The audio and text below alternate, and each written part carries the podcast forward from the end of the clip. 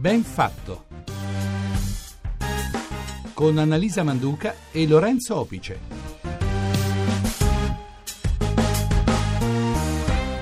Oggi è lunedì e il 21 di maggio sono le 8.38 minuti 26 secondi. Questa è la RAI, questa è Radio 1, buongiorno. Buongiorno anche da me, benvenuti a Benfatto.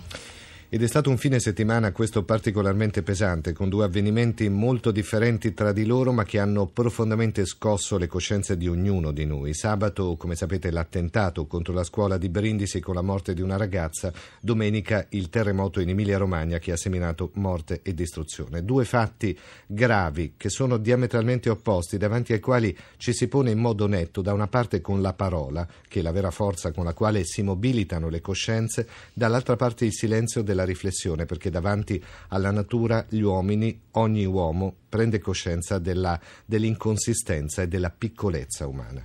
Allora fermiamoci a pensare al linguaggio, potremmo definirlo un misto di intuizioni, di ragionamento, potremmo soffermarci su come nascono le parole, sul come facciamo ad apprenderle, se esistono regole, se c'è un pensiero senza un linguaggio. Certo usare le parole in qualche modo è un'arte, a volte è difficile perché il loro peso può diventare potente e anche doloroso. In questo momento il ragionamento sul rapporto tra parole e silenzio poi diventa prezioso proprio per trovare quel giusto equilibrio che crea autentica vicinanza tra le persone e anche grande rispetto. 335 699 2949 le mie parole sono sassi, precisi, aguzzi, pronti da scagliare. Su facce vulnerabili e indifese sono nuvole sospese gonfie di sottintesi che accendono negli occhi infinite attese. Sono gocce preziose, indimenticate, a lungo spasimate, poi centellinate. Sono frecce infuocate che il vento, la fortuna sanno indirizzare. Sono lampi dentro a un pozzo, cupe abbandonato, un viso sordo e muto che l'amore illuminato. Sono foglie cadute, promesse dovute, che il tempo ti perdoni per averle pronunciate. Sono note stonate, su un foglio capitate per sbaglio, tracciate, poi dimenticate. Le parole che ho detto oppure ho creduto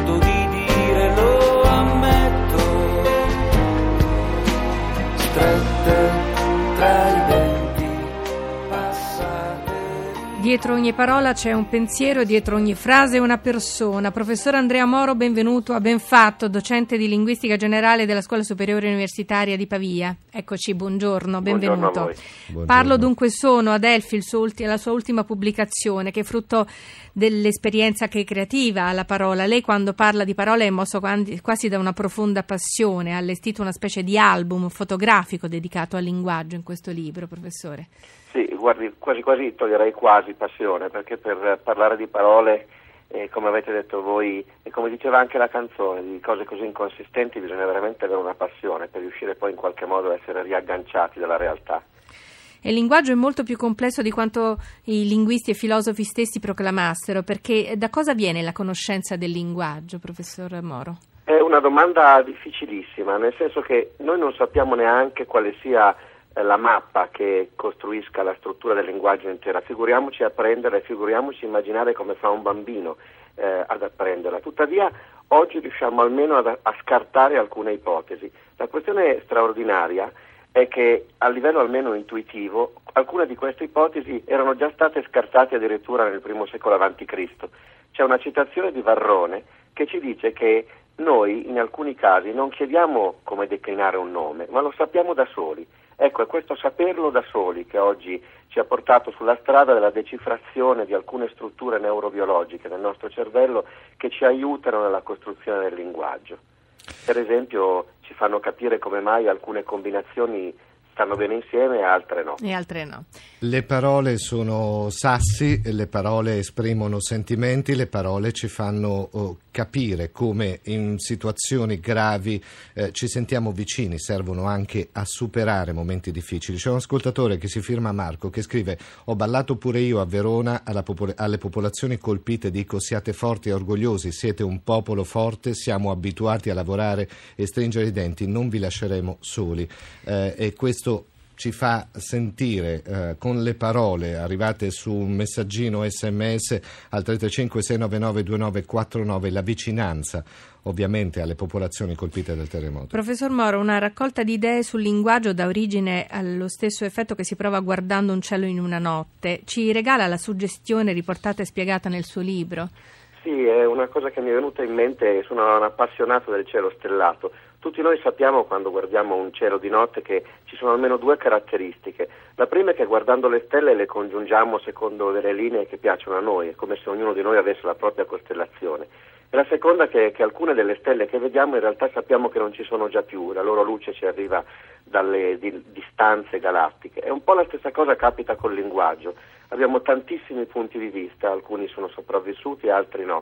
E allora in questo piccolo album che io ho messo insieme ho pensato che il lettore potesse in qualche modo costruirsi la propria costellazione e decidere lui se la stella che ha preso in considerazione è ancora viva o è un fantasma. Ma senta, le stelle del pensiero in assoluta libertà dove le frasi e le parole non hanno contenuto in sé, ma se incontrano qualcuno che le ascolta allora diventano qualcosa. Questo è, il, diciamo, è la sintesi del ragionamento.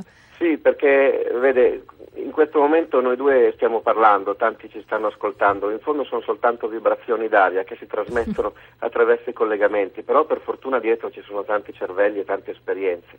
Una cosa che voi dicevate che mi ha molto molto colpito, la questione del silenzio e delle parole.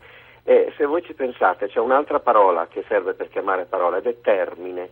Mm. Termine nella logica voleva dire confine fondamentalmente, ma se ci pensiamo nel linguaggio comune vuol dire anche soglia che non si può passare. Ecco, in questo senso il non detto, il termine, è proprio una parte costitutiva del nostro sistema di comunicazione, come se avessimo la consapevolezza che oltre certi significati noi non riusciamo ad andare.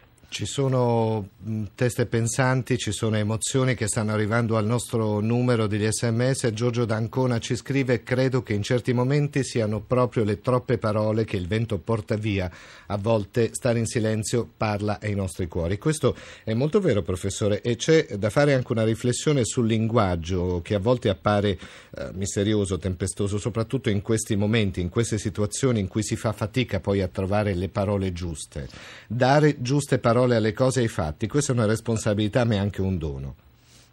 Eh, questo è molto vero, d'altronde ci sono dei casi in cui noi dobbiamo arrenderci alla nostra finitezza ed è vero che il silenzio in alcuni casi non, non solo è d'oro ma è, ma è necessario, però è anche vero che con le parole noi riusciamo in qualche modo a trasferire le nostre emozioni e a vedercele di fronte, quindi forse ad affrontarle meglio, anche se è altrettanto vero che eh, se ci fosse un diluvio nuovo, questo non sarebbe fatto d'acqua ma di informazione.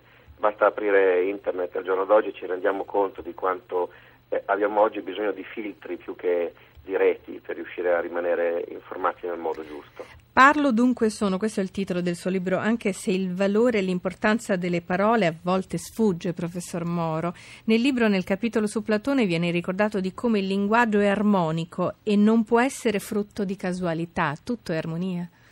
Guardi, eh, questa forse è la domanda centrale. Il problema eh, si capisce in realtà, anche se sembra difficile, si, si, capisce bene se noi pensiamo al fatto che le nostre parole, i nostri linguaggi, voglio dire, sono fatti di elementi primitivi, diciamo i suoni, le parole. Prendiamo i suoni. Una parola fatta di 11 suoni diversi, come sostenevano, viene scelta da un insieme di combinazioni di 18 milioni di miliardi voi capite che senza guida l'uomo sarebbe completamente perduto e allora cosa succede? Succede per esempio che nasce una struttura come la sillaba, che per esempio ti esclude di avere costruzioni di parole fatte soltanto di consonanti. Ecco, questa armonia che c'è nel suono c'è anche nella struttura della frase. Noi sappiamo che non possono esistere frasi fatte solo di preposizioni.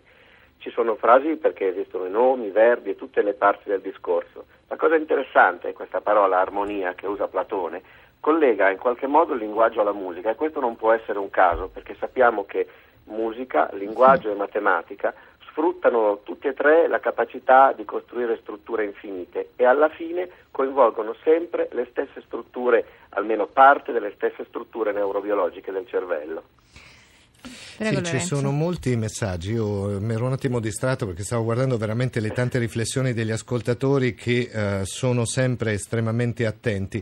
Molti messaggi fanno riferimento alla parola unità e quanto è importante in un popolo, in un paese, l'unità di intenti e di azioni quando ci sono fatti gravi. Riferimento che è stato fatto anche dalla, dalla Presidente del Monti, Consiglio Monti che sta rientrando in Italia. Un ascoltatore in particolare dice proprio questo, è importante che l'Italia eh, si senta eh, forte si senta unita perché è l'unità che dà la forza. E Certo. poi ancora quello che rimane sentendo le parole sono i sentimenti che suscitano nell'intimo. Questo ce lo scrive Anna Maria, che è un'altra nostra ascoltatrice. Eh, come vede i nostri ascoltatori sono molto attenti, molto puntuali e ragionano sul senso e il valore delle parole. Lei oggi si interroga e fa parlare anche i grandi pensatori sul senso del linguaggio e delle parole, anche perché le grandi domande di sempre possono essere viste sotto luci nuove, professor Moro.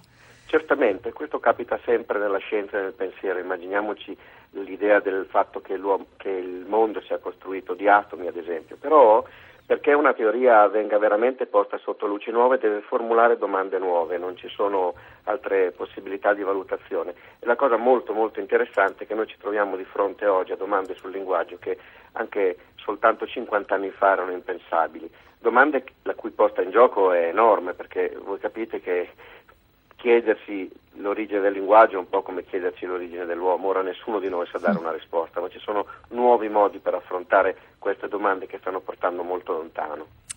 Molto si, si- si riflette anche tra il linguaggio degli animali, quello dell'uomo. Ma cosa ha di speciale il linguaggio umano, professore? Eh, esattamente, questo qui è proprio il punto centrale. Noi sappiamo che tutti gli animali comunicano, quindi tutti gli animali hanno un linguaggio.